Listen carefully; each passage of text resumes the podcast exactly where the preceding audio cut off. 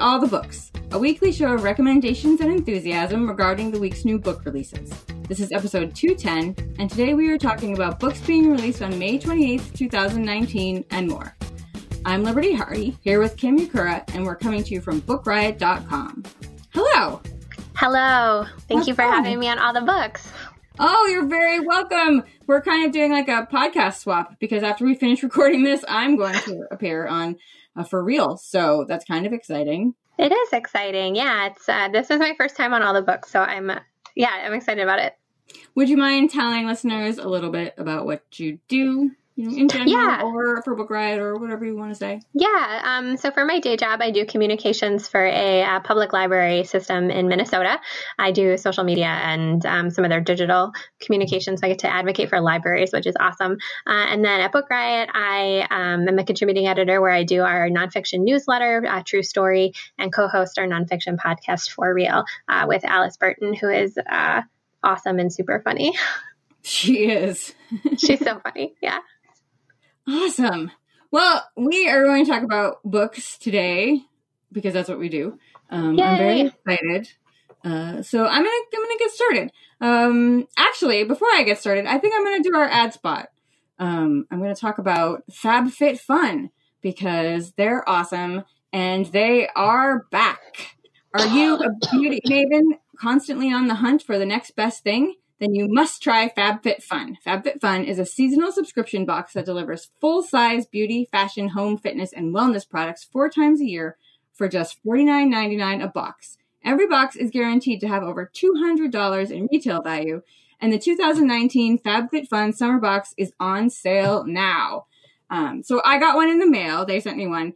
It's amazing. It's like, I sound like a nerd or maybe like a cat, but I like to keep the boxes because they're so pretty. They're like florally and they have all these cool patterns. So, like, you get this cool box. It's like it's a little bit bigger than a shoebox. And this this one has like pink hibiscuses. Hibiscus? I don't know. And it's like teal and it's like lovely. And inside is all kinds of amazing stuff. There's a really cool bag. There's nourishing styling cream. There's an exfoliating foot mask, which I didn't know was a thing. There is a lovely rose spray. There's a necklace. There's some other things. I don't want to spoil everything for you, but it's just so much fun. And like these are full-size products, and they're great. And I was reading the backs of lots of these because, as most of you know, I do eat vegan, and I'm very conscious. And a lot of these are not tested on animals, which is really great. It made me very happy.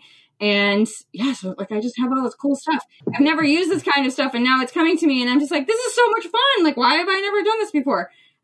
So if you would like to do this, you can customize your box by choosing some products and add-ons, or be surprised with each box. It's great for discovering new brands and products. So sign up for FabFitFun today. But the boxes always sell out, so make sure you hurry and get yours now. And you'll get $10 off your first box when you use the code BOOKS at FabFitFun.com.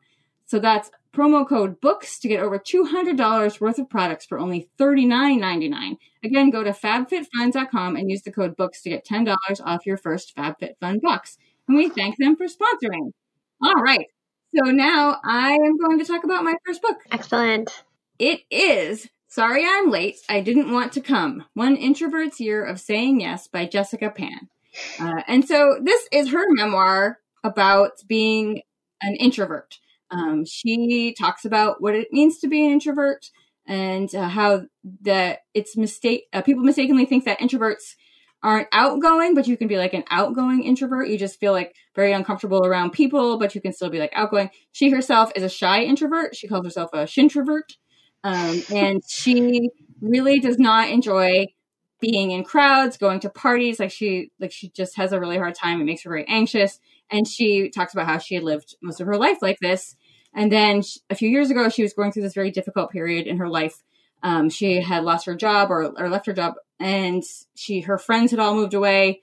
And her former coworker was talking about how she met her boyfriend while she was standing in line for something, and she got her job because she had a conversation with this woman at a party, and she was diagnosed with something because she had a conversation with a doctor at another party.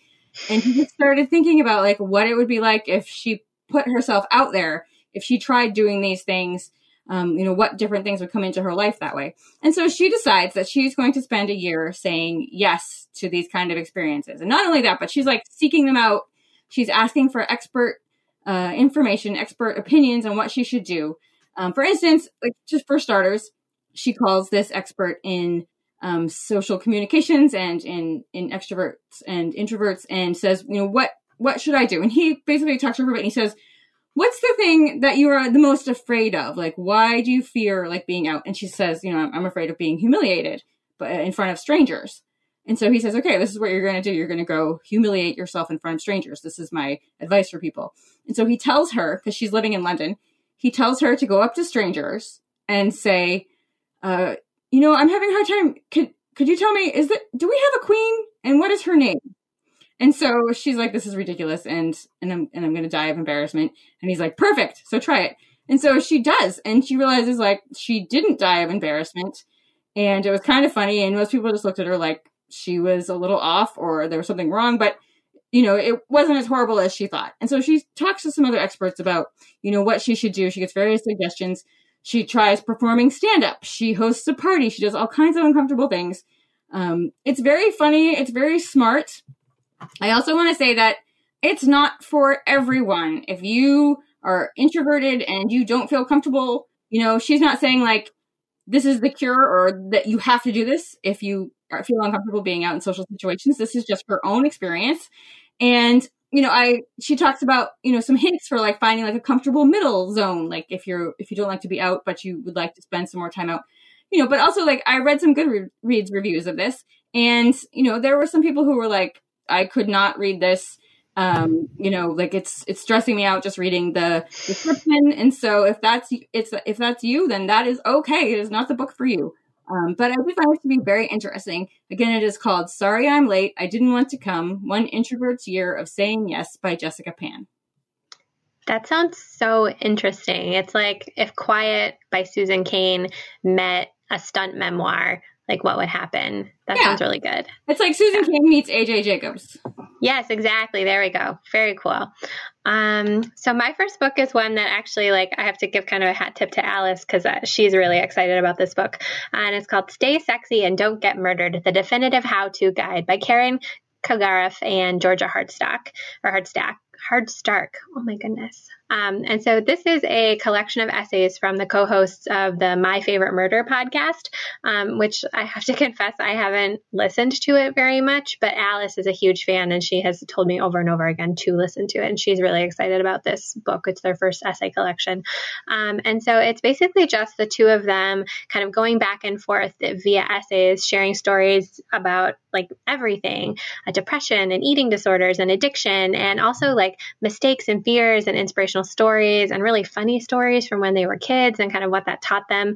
And it's really fun. So I think to get a sense of what the book is like, I just should tell you some of the early chapter titles. One of them is called F Politeness, except F is, the actual word. Another one is called You're in a Cult, Call Your Dad.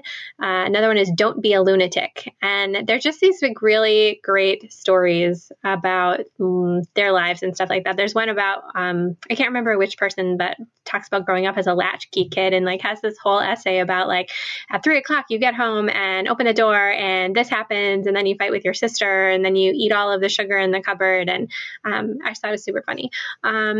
So the essays are very conversational. So they're like kind of sitting down and having a friend give you these lessons on life and love and all of these other things, being a functioning person in the world, which I have to admit at first I wasn't totally sure if I was going to like it. Like the first chapter is very like, hey, you're reading our book. This is so exciting. And I thought like, boy, if the whole thing is like this, like I'm not going to be into it at all. But like as I was reading and kind of falling into it, it just starts to work and it really is really fun. My favorite chapter so far is actually the first one about politeness. And it's basically about like how women are trained to be nice and flexible and adjust themselves for other people. But then like why that's dumb and why we shouldn't do that. And so they share some stories from their own life about times when they basically set off politeness and stood up for themselves in some way. So it's really, really fun and interesting and chatty and cool. So that is called Stay Sexy and Don't Get Murdered, The Definitive How-To Guide by Karen Kilgariff and Georgia Hardstark. They're really great. Like, I've listened to the show a bunch, not recently, but I want to catch up with it. But I used to go to acupuncture, which is amazing, and I loved it, and I miss it, and I wish that the woman would come back so I could do it again.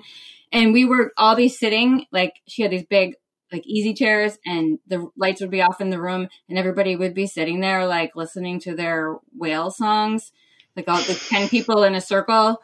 And I was sitting there listening to a podcast about serial killers, and I was like, I just love that these people have no idea. Like, they're sitting in the dark thinking of me, or maybe they looked at me and they just assumed that this is what I was listening to. But they're so much fun, and it's been so much fun to see them take off. You know, like, they deserve everything that they get, and they're so great. So, and I think this is good, even if you haven't listened to the show. Like, I think it's really interesting. Yeah. So my next pick is a novel. It's called How Not to Die Alone by Richard Roper. And it's a life-affirming novel about death. It's about a man named Andrew. He's sort of a quiet, unassuming guy. He's in his 40s. He has this public health job in England.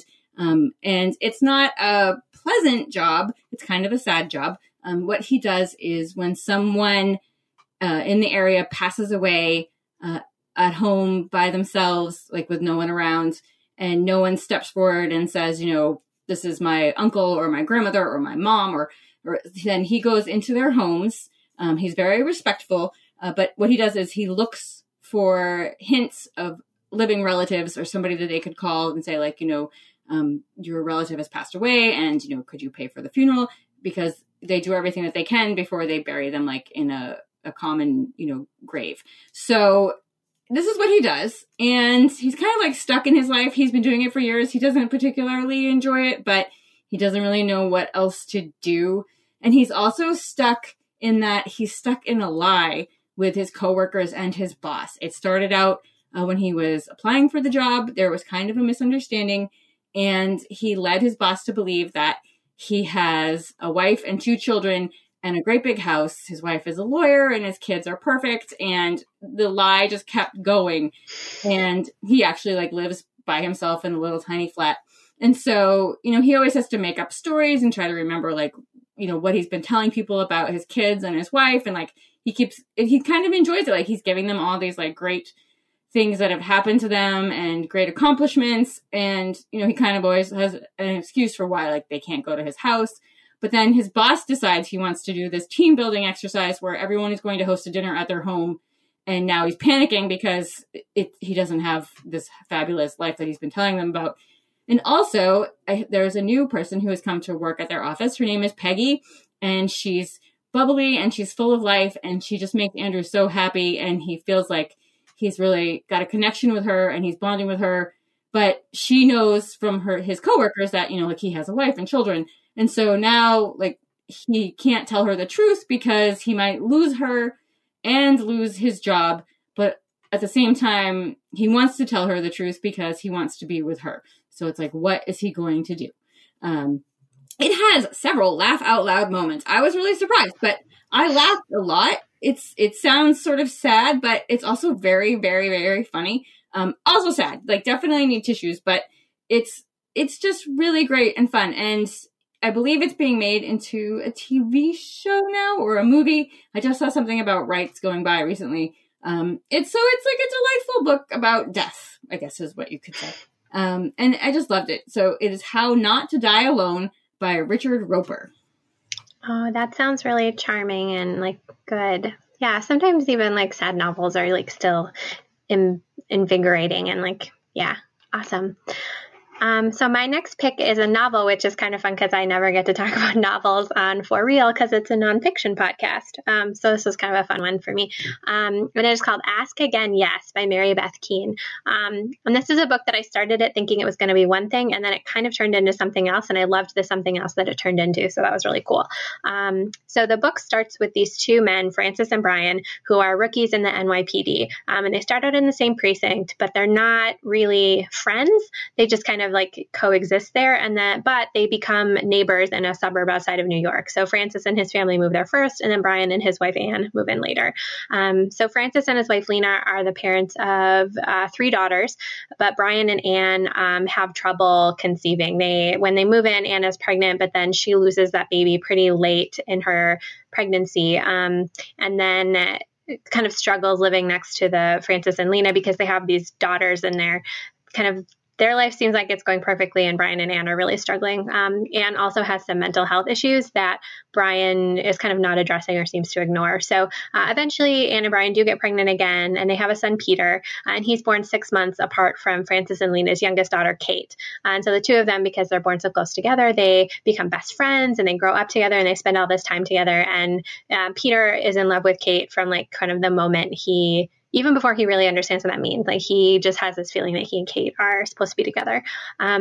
But in 8th grade, everything kind of changes for them. So Peter and Kate sneak out one night, and they kind of, Peter declares his love for Kate as an 8th grader, and she kind of doesn't know how to respond or whatever, but they're kind of committed to each other, and then they get caught when they're out. And this sets off a kind of violent confrontation between the two families, and that violent incident breaks them both apart. So Peter and his family move away.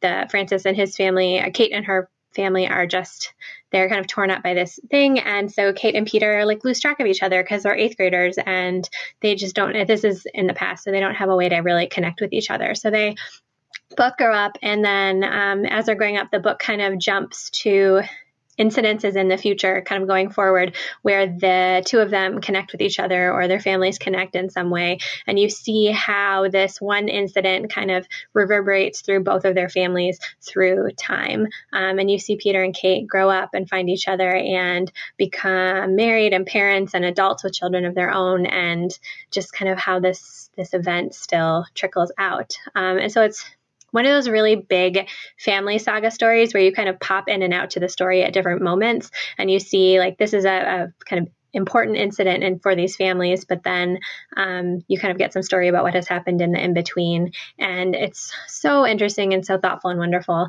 And the thing that I really loved about it is that she treats every single character except for one of them with total empathy. So like even when they do terrible things or like something happens to them, you just know that she sort of like loves these people and wants to tell you what is happening to them in a really empathetic and lovely way.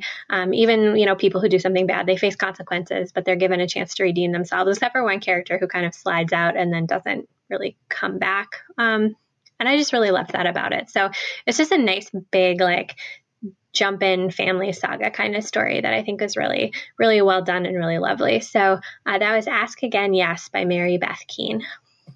All right. My next pick is These Witches Don't Burn by Isabel Sterling. And it is about queer teen witches in modern Salem. There's a young woman named Hannah. She works in the Flying Cauldron, which is like a witch shop. Because if you've ever been to Salem, Mass, like they totally capitalize on the fact that people were executed there as witches, and it's kind of a thing. And it's kind of weird if you stop and think about it, because people, you know, like modern witches, like they take it very seriously and they're very respectful. But you know, it's still like they're there because they originally like were selling, you know, touristy things because of what took place in the town. But so she's working in this shop, the Flying Cauldron. She's trying to get over her ex-girlfriend, Veronica. Veronica has broken her heart. She's devastated. It's the end of the school year and summer is coming. And both she and her girlfriend are witches. They take classes with the head witch. They're not allowed to speak about it. They're not allowed to use their magic in public. Like, it's completely forbidden. If you do it, you will have your power stripped from you. They refer to people who don't have magical powers as regs. Hannah's best friend is Gemma. She is lovely and sweet, and it breaks Hannah's heart that she can't tell Gemma that she is a witch, but she just can't. And so Hannah is an elemental witch, and means like things like she can go into fire and not get burned. She's kind of like the Daenerys of Salem. And so they go to this party. Like, it's a graduation party. They go to a party. Long story short, someone paints a pentagram and sacrifices an animal. and everyone's all freaked out, but both Hannah and Veronica know like what it actually is, that there are actual witches in the area, and they're concerned that a blood witch has come to Salem. And so they tell like their parents and the head witch, and they're like, well, there's no reason for a blood witch to be in Salem. You know, we would know, and it hasn't happened in forever. But what they don't know is that when Hannah and Veronica were on a class trip, they had occasion to encounter a blood witch. And this explains the reason for their breakup, like what happens there, and sort of like how Hannah had no choice, and Veronica is very manipulative, and she wants, you know, Hannah to stay with her, but like Hannah's over like what she plays with her, like does to her head. And so now they've decided like they're going to like find this blood witch in Salem. Like it's a literal witch hunt. And at the same time, like Hannah has met someone new, and she's trying to like figure out like how do you start a romance while you're hunting the blood witch, who might just kill everyone. And it's really fun. It's fast paced. I love the relationship dynamics. You know, like she does a really good job explaining like the toxic relationship that they have and having her character like turned away from it. It's really good. And there's going to be a sequel, which is exciting because this one was so much fun. And I loved it. I definitely would have been excited about this when I was young, because 7 generations back, my great grandmother was Elizabeth Howe, one of the Salem witches. I'm related to Katherine Howe, the author who wrote the physic book of Deliverance Dane. And right, like it sounds cool when you say it, right? And when I was young, I'd be like, yeah, Salem witch related. And I was like, this is cool. But now as an adult, I'm kind of like, well, the witch trials were actually about sexism and jealousy and land grabs. So it's kind of really sad and nothing to get excited about. But it's hard because it still kind of sounds cool. So it's a hard thing to come to terms with. But this book is not. It's awesome. And it's called These Witches Don't Burn by Isabel Sterling. Sounds super good. It is. Have you read The Witches by Stacy Schiff? I have. Yeah. Did you like it? I haven't read it. I did like it. It's very dense, but I really enjoyed, like I liked a lot of the stuff I read about it. Most of the stuff like at the beginning that I read about what it must have been like to come over to this country, and now you're living like in the woods, and you're very religious, and you don't know what those sounds are, and you can't see anything at night, and like of course you're gonna think like there are demons and witches and you know all these terrible things in the night. I mean, I've heard a fisher cat scream near my house, and I would totally, if that happens to me in the woods in the dark, you know, I'd be like, oh, demons. So I really found that stuff fascinating. Cool. Would you please tell us about our next sponsor? Yes, I would be happy to. So this episode is sponsored by the audiobook edition of Birthday by Meredith Russo. So from the award-winning author Meredith Russo comes a heart-wrenching and universal story of identity, first love, and fate. Eric and Morgan have been best friends since day one. They share nearly everything together, even their birthdays. But Morgan hasn't been able to tell Eric his biggest secret. He knows that he's supposed to be a girl. 6 years of birthdays reveal Eric and Morgan's destiny as they come together, drift apart, fall in love, and discover who they're meant to be, and if they're meant to be together. The audiobook of Birthday is read by Dana Elia Levinson. And so Refinery29 says that in addition to being exquisitely written, Birthday showcases the best of YA, its ability to instill empathy in readers. Written by a trans author, Birthday gives an essential perspective into the trans experience. And so Birthday will have you falling in love with Eric and Morgan as they fall in love with each other. Birthday is an Own Voices story about a transgender teen, and the audiobook is read by an Own Voices narrator, actor, and trans advocate Dana Elia Levinson. The audiobook program includes a bonus interview with the author and narrator. So that sounds awesome. Fantastic. And we thank them for sponsoring. Yes. All right, so my next pick is a book called Wordslut, A Feminist Guide to Taking Back the English Language by Amanda Montell.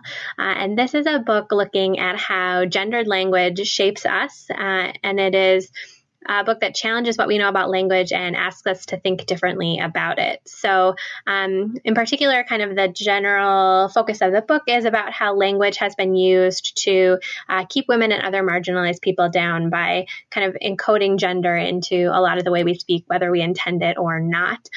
So there are chapters about taking back slurs and negative words, and whether like taking back a slur is even a thing that can actually happen, and like what some of the linguistic complexities of actually trying to do that means. There's a chapter about what does like the word woman even really mean, and when we talk about sex and gender and women and girls and female, like what are we even really talking about, and how do we address words that kind of have an implied gender in them. So like the idea of fireman or businessman, but if you change that to firefighter or business person, like you're still kind of implying gender in that, because a lot of language is still businessman is sort of like the default that we come into. And so even when you say business person, like you're sort of suggesting it's not a businessman, it's a person, it's a woman. And so like, how do those kind of implications in gendered language and like the way that they're built affect how we think about people and the world? There's a chapter on how women talk to each other when men aren't around. There's one about what to do about people who try to correct your grammar all the time.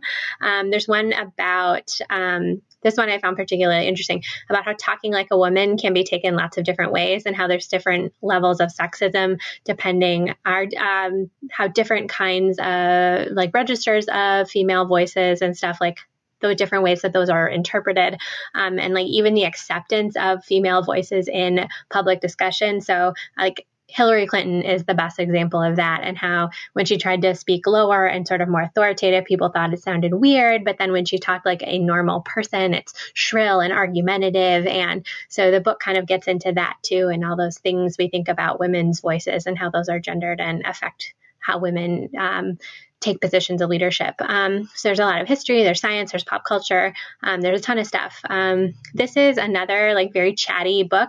It reads a lot like she's just kind of talking to a friend, which I really liked about it, because I think language like is fun to talk about. And so it's okay to be a little like casual about it, and like really she kind of opens up all of these different debates and things, and then kind of gives her opinion about, you know, whether we can take back certain slur words to be like empowering words or not. It's just kind of her opinion on that. So it's super nerdy too. Like, I'm an English major, and one of my favorite classes in college was grammar and language, which was all about the history of English and how English kind of came to be this like mashup of languages, and just like the way that the history of words and how they get put together. And so there's a lot of that in this book that I super loved. And then like lots of good like arguments and back and forth about language and words and what they mean and how we use them. So I think this is a great feminist, very cool look at English and the English language and how gender works in that arena. So I enjoyed it very much. So that's Wordslut, A Feminist Guide to Taking Back the English Language by Amanda Montell. Does the solution to people who are always correcting your grammar involve a bear trap and flamethrower? I wish, yeah. Yeah. That's so annoying. I used to be one of those people. I used to be a really pedantic grammar nerd. And then at some point I was like, boy, you are just being a jerk. Like, stop it. Yeah. So now I try not to do that. So somewhat related, they announced yesterday Benjamin Dreyer, who has Dreyer's English, which is a book about grammar that came out a couple months ago. Mm-hmm. He has a new book about fiction and fiction writing coming out. Really? Cool. Next year, I think it said, which is exciting because he's awesome. That is. I haven't read his one from this year, but I really want to. We're in for such a treat. Oh, good. Yay. So my last pick for today is Other Words for Home by Jasmine Warga. It is a middle grade novel written in verse. It's about a young girl named Jude. She lives in Syria with her family. It is tense there. Fighting is breaking out. Her brother starts leaving the house and going to meetings against, like, where they talk about, you know, rising up against the president and how the president is wrong. And his father, their father, is very upset with her brother for doing this. And they have a family store and they're trying to like pretend everything is normal, whereas things keep getting tense in the country. And Jude's mother is pregnant and things start to get really bad. So her father sends Jude and her mother to America, to New Jersey, to live with her mother's brother. And Meanwhile, her brother is like nowhere to be found. He's gone off with the resistance, and she's heartbroken, but she has to leave. So she ends up in New Jersey. She's staying with her uncle, who is married to an American woman. They have a young daughter who is just kind of awful to Jude. She ignores her at school, and she's very insensitive. But at the same time, she's like really jealous of Jude, because when Jude understands like what her cousin's name is Sarah. She understands what Sarah's father is talking about with Jude's mother when they're speaking Arabic, and she doesn't speak Arabic. So she's like very jealous of Jude in that regard. But she goes to school and she speaks a little English, but she takes an English as a second language course, and she makes some friends there. And there's a play that she's really excited about, and she wants to audition for that. And she makes a friend named Layla, whose family is from Lebanon, but she was born in America. She's an American. And people keep telling Jude how lucky she is, like how lucky she was to get away from Syria and the fighting that's going on there. Layla tells her how lucky she is because she has a place where she belongs, because even though Layla is American, people are always telling her to go home. And if she were to go to Lebanon, they would say she wasn't American, so she doesn't really fit in anywhere. And people just keep telling Jude how lucky she is, whereas she feels like, she had to leave her home. She had to leave her friends. She doesn't know where her brother is. She doesn't feel lucky. And then 9/11 happens and things turn really ugly. People telling Jude to go home, and the country just not, because Jude has now started wearing a headscarf, and things go really bad for her.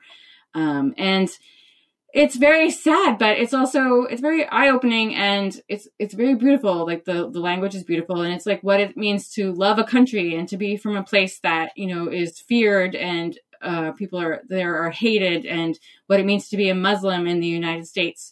And a lot of the things that happened to Jude are based on Jasmine Warga's own experiences, which reminded me of the intro that Tahereh Mafi writes for A Very Large Expanse of Sea, and her experiences in high school around that same time. They're just like, they fill me with rage, the things that these people experienced. And it's just, I think it's really important that we read these kinds of books. So this one is for middle grade, but it's for everyone. It's Other Words for Home, and it's by Jasmine Warga.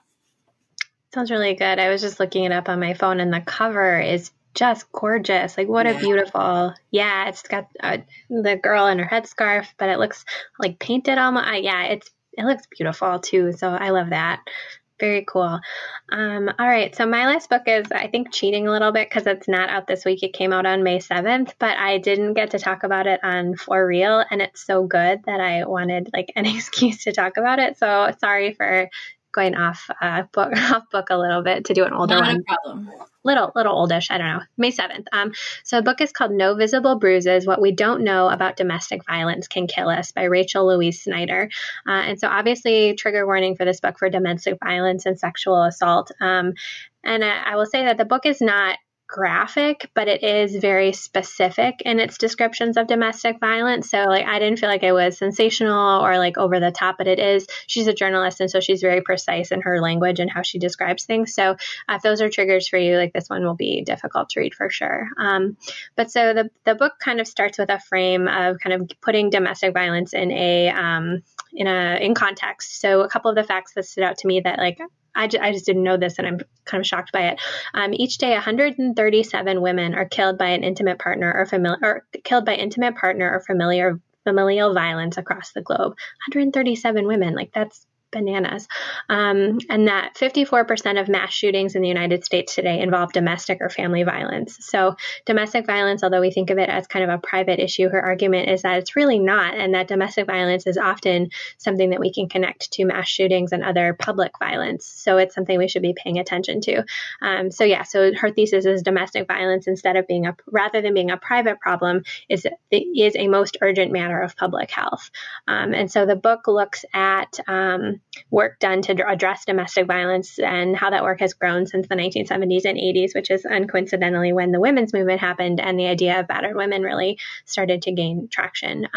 So the book is split into three sections, focusing on kind of three different pieces of domestic violence. The first is victims, looking specifically and trying to understand why victims stay in violent situations, both kind of the personal things that happen and like the institutional things that happen that force victims to stay is not really the right phrasing, but that result in women staying in abusive relationships. The second section looks specifically at abusers and what violence looks like for abusers, and tries to look at, like, can a man be taught to be nonviolent, and how the culture of toxic masculinity kind of contributes to this. And so she goes to some prisons to look at some anti-domestic violence programs that have happened, and interviews people who have been jailed and served time for domestic violence to try and understand, like, what is that like, which I think is it's a really complicated but really interesting angle of the book and angle of trying to understand this public health issue. And then the third section looks at change makers. So people who are, like, trying to address domestic violence, and so tries to look at all of the things that can be done to try and help everyone in one of these situations. And so I thought her approach was so carefully done. I really appreciate, like, you can tell, like, the thought that she has put into this book and in the way that she's approaching it. And she acknowledges that domestic violence isn't just about men as perpetrators and women as victims, but focuses a lot on that dynamic because statistically that's kind of overwhelmingly what domestic violence is about. And just the whole thing is written with such care and attention to detail. It's very, very, very well done. And I also appreciated that there's a strong narrative throughout the book. So each of the sections has kind of a central character, in air quotes, because these are real people.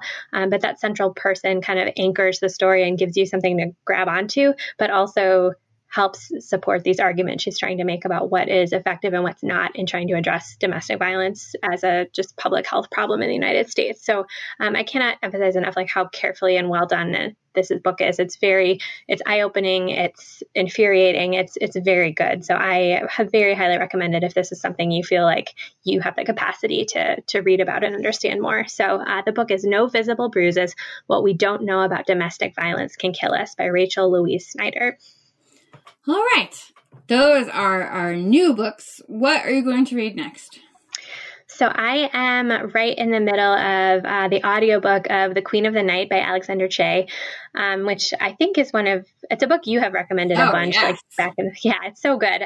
So it's basically Lilia Burnet. She's a sensation in the Paris Opera. She's a soprano who has accolades all over the place, but she has not had her own original role yet, which is kind of the gold standard of being an opera soprano. So she is offered a role, but then discovers that the piece is actually based on the story is basically like her entire past, which she has worked super hard to keep a secret because she has a very complicated history. And so she's worked really hard to keep that a secret.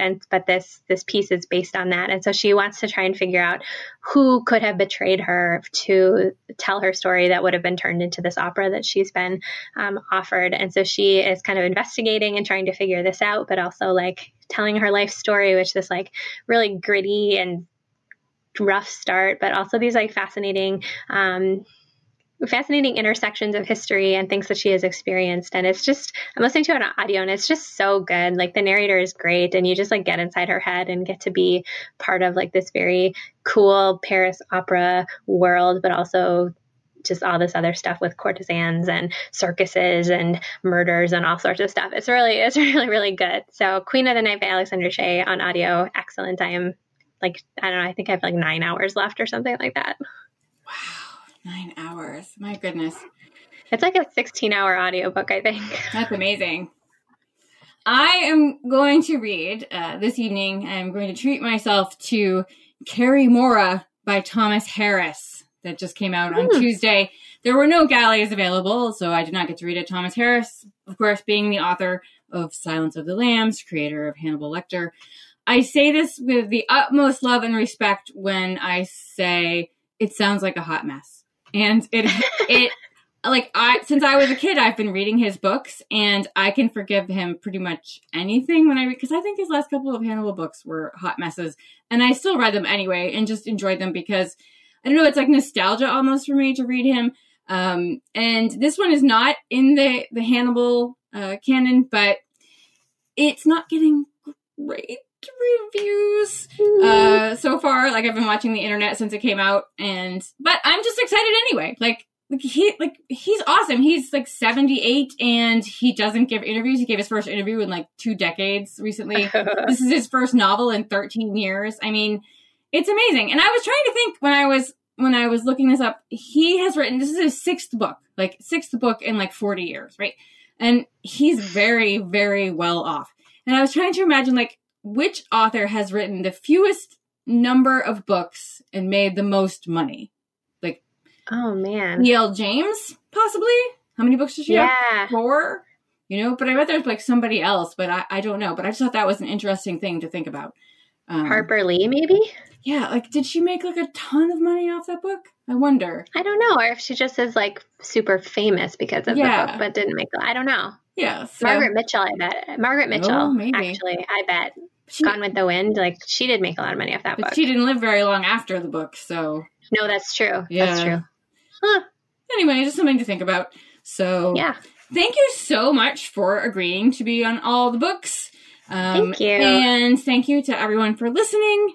Thank you to our sponsors, FabFitFun. Go to FabFitFun.com and use the code BOOKS for $10 off your first box. You can check out the audiobook for Birthday by Meredith Russo. We will have a link to that in the show notes. It's available now. If you want to drop us a line and let us know who you think the author is who's made the most money, you can reach us at allthebooks@bookriot.com. You can find us online. You can find Kim on Twitter at KimTheDork. I'm on Instagram most days at Friends and Comes Alive. And if you want to give us a treat, you can go to Apple Podcasts and leave us a rating or review. It helps other book lovers to find us. And as much as we would love to tell you about more books out today, we just don't have the time, but you can read about more titles out now in the show notes at bookriot.com/allthebooks, as well as find a link to our weekly new books newsletter. And in the meantime, happy reading. Happy reading.